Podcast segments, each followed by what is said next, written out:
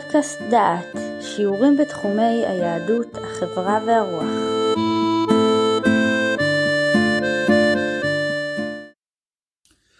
ברוכים הבאים לפודקאסט דעת, לקורס חופש הרצון. הקורס עוסק בשאלה מה שליטתו של אדם על החלטותיו. במהלך הקורס נפגוש הוגים מתקופות שונות בתולדות ישראל, גישות שונות, נעסוק בגישה היוונית, בגישתו של הרמב"ם, בהוגים חדשים, ונסיים בסקירה קצרה על הגישות החדשות בנושא זה. מדבר עליכם יהודה אייזנברג, ואני מקווה שתיהנו מן הלימוד ותעשו בו חיל. הנושא הראשון יהיה מבוא לקורס, ואני אציג בו את הבעיות שאנחנו עומדים לפגוש.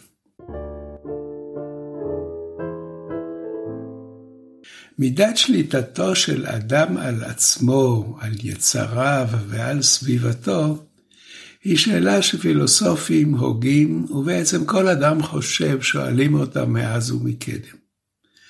דומה שלא הייתה תקופה בתולדות האנושות, ששאלת שליטתו של אדם על עצמו ויכולתו להחליט החלטות לא עמדה לדיון. האם אדם יכול להחליט החלטה שקולה, בלתי משוחדת, כדי לעשות מעשה? או אולי יש סיבות, סמויות או גלויות, המביאות בני אדם להחליט את מה שהחליטו, והסיבות חזקות יותר מן הרצון שהאדם חושב שהוא משתמש בו. אתם מקשיבים עכשיו לפודקאסט. מה הביא אתכם להקשבה הזאת? האם שקלתם את חשיבות הנושא, את תרומתו לדרך חייכם, והחלטתם להקשיב?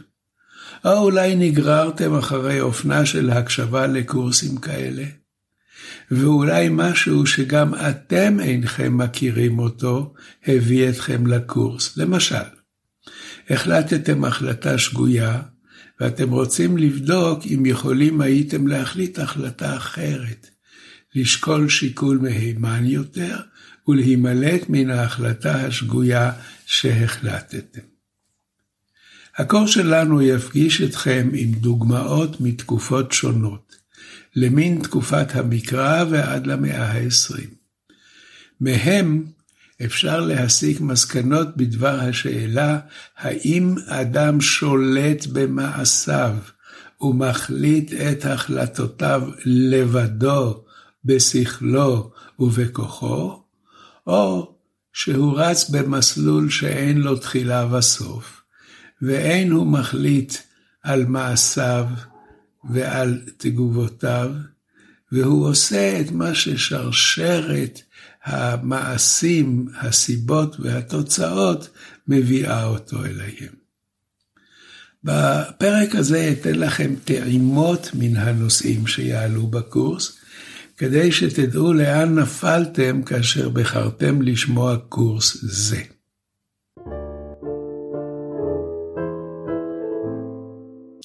תחילה נגדיר את המושגים שאנו עובדים איתם.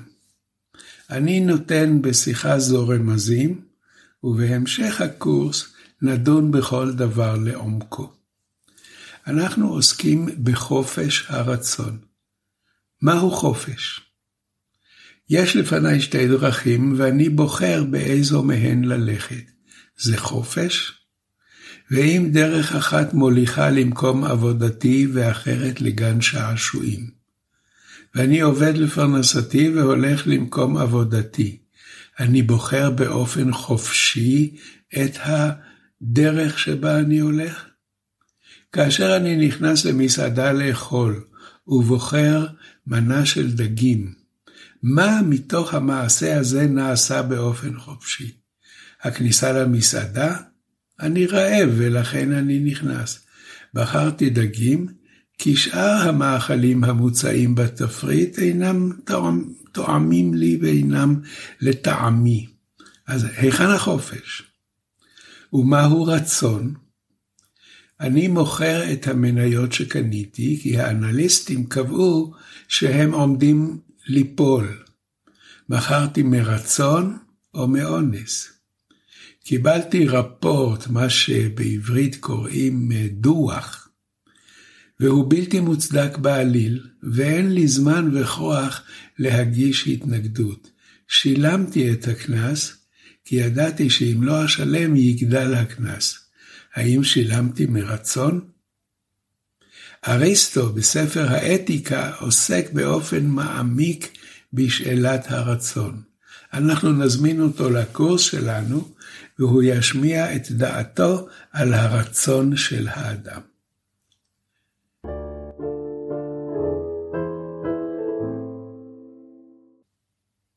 כל הדתות המציבות בפני אדם מצוות ועבירות, מאיימות בעונש למי שיעבור על המצוות, ושכר למי שישמור אותן.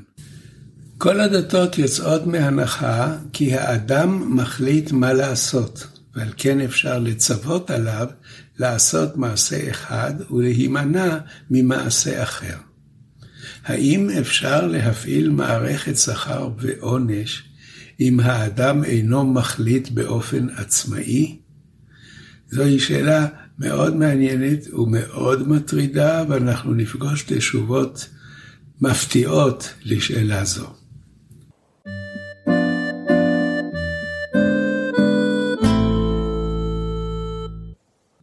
נעבור לשאלת הבחירה החופשית.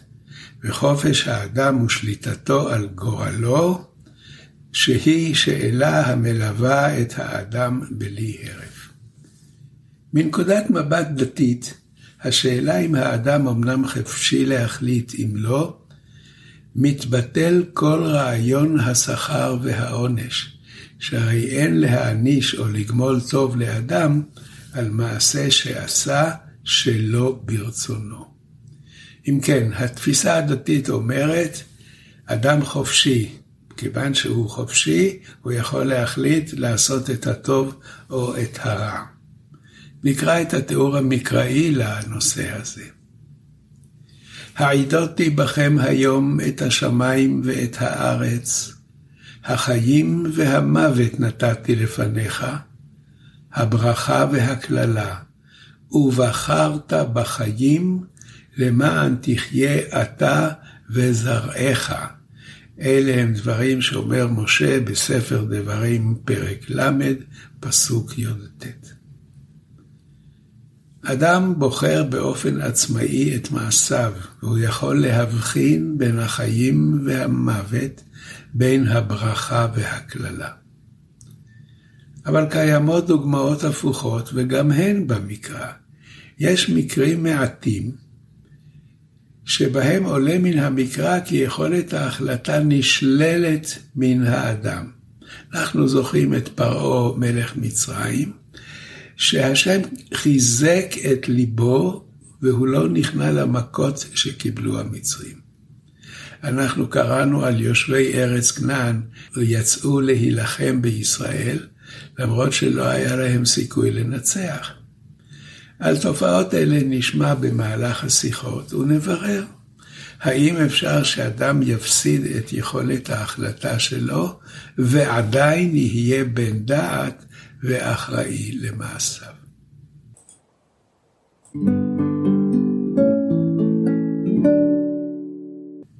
העניין הזה כרוך בשאלה נוספת, והיא הבחירה החופשית של האדם אל מול הידיעה של האל מראש מה הוא יעשה. השאלה הזאת היא שאלה פנים דתית, זוהי שאלת הבחירה והידיעה. ידיעת האל, האם היא שוללת את יכולת הבחירה של האדם. רבי עקיבא אומר כך, הכל צפוי והרשות נתונה, ובטוב העולם נדון, והכל לפי רוב המעשה. רבי עקיבא, כפי שאנחנו יודעים, צידד במרד בר כוכבא. סופו של המרד היה השמדת היישוב היהודי ביהודה. ועכשיו נקרא שנית את דבריו. הכל צפוי, והרשות נתונה, ובטוב העולם נדון, והכל לפי רוב המעשה. האם אפשר להסיק עכשיו כי רבי עקיבא ידע כי סופו של המרד כישלון, ובכל זאת בחר בו בעיניים פקוחות, כי על כפות המאזניים היה המאבק האם להמשיך חיים יהודיים, דבר שהרומאים ניסו לשלול.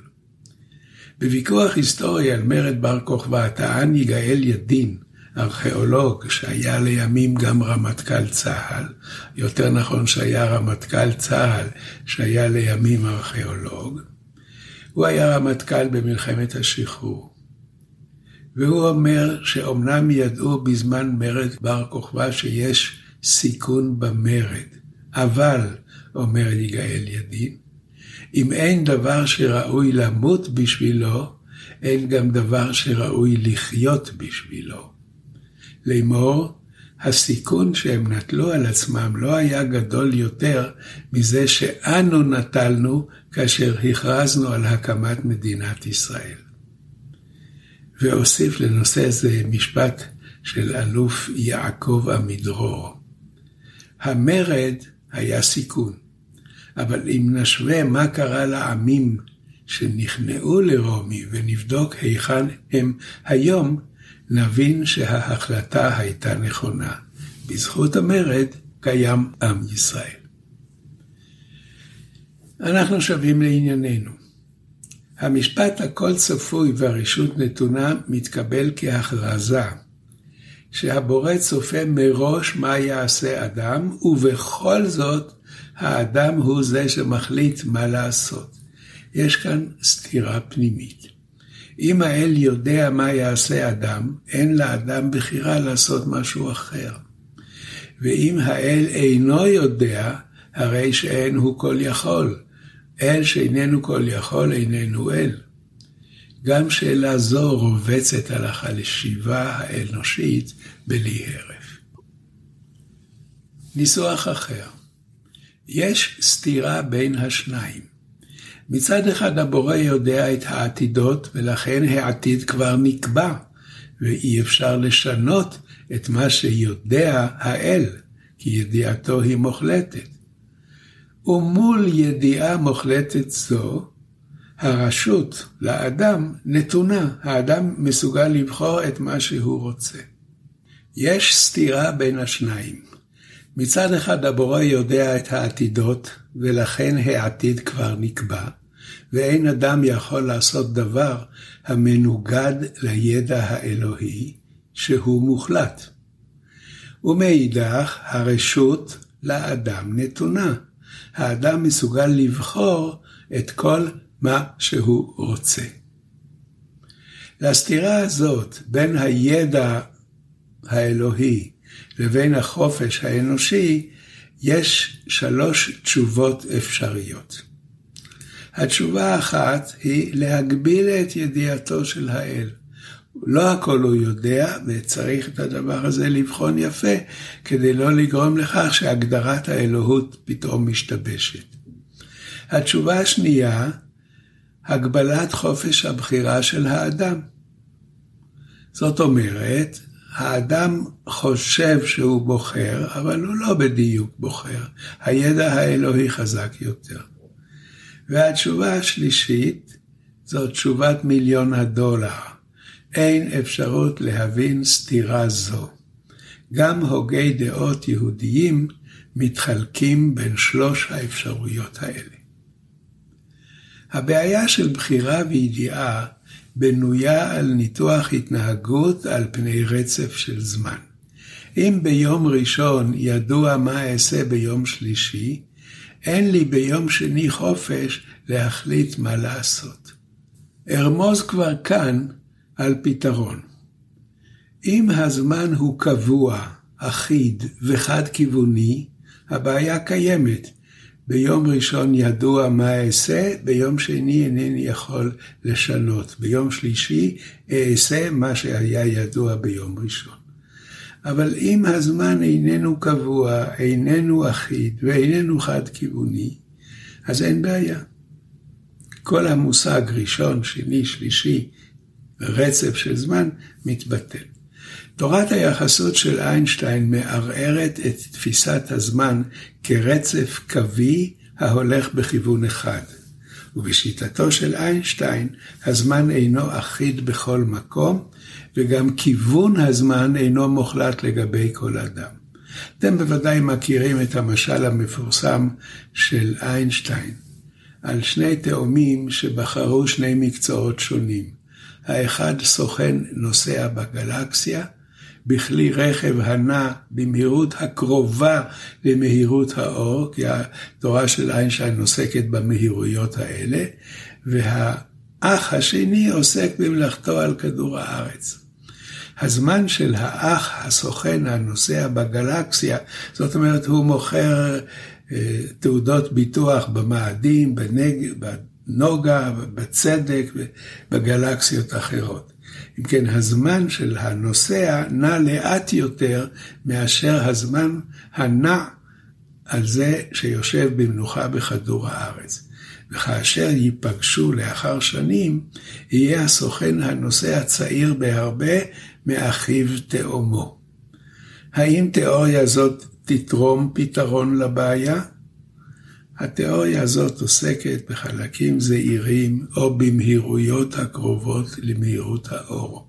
האם אפשר להסיק ממנה לגבי העולם שאנו חיים ופועלים בו?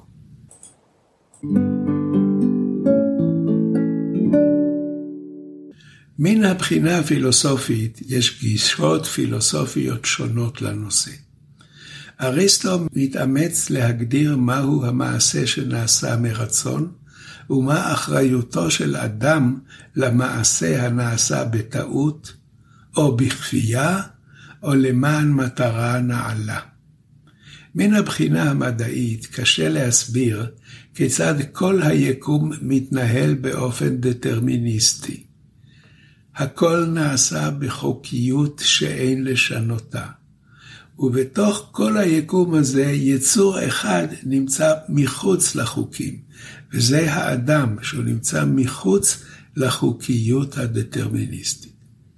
בהמשך הקורס נשמע על שיטות מדעיות העוסקות בהיעדר בחירה חופשית, בלשון המדע הדטרמיניסטים, וכיצד הם מסבירים את הפסיכולוגיה של האדם ואת הבנתו את המציאות סביבו. אם כן, תזכרו את המונח דטרמיניזם, זו השיטה הקובעת שלאדם אין חופש להחליט כל החלטה.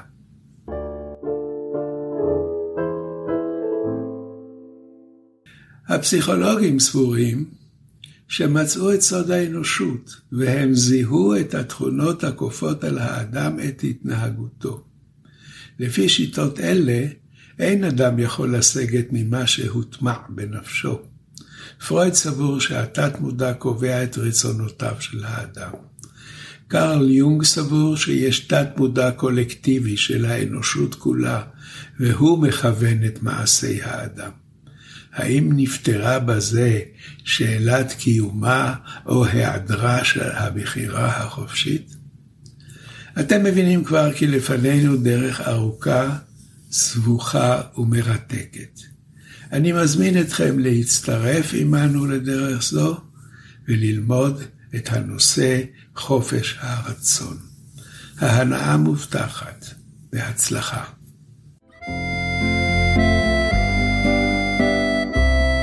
שמעתם שיעור מאת פרופסור יהודה אייזנברג.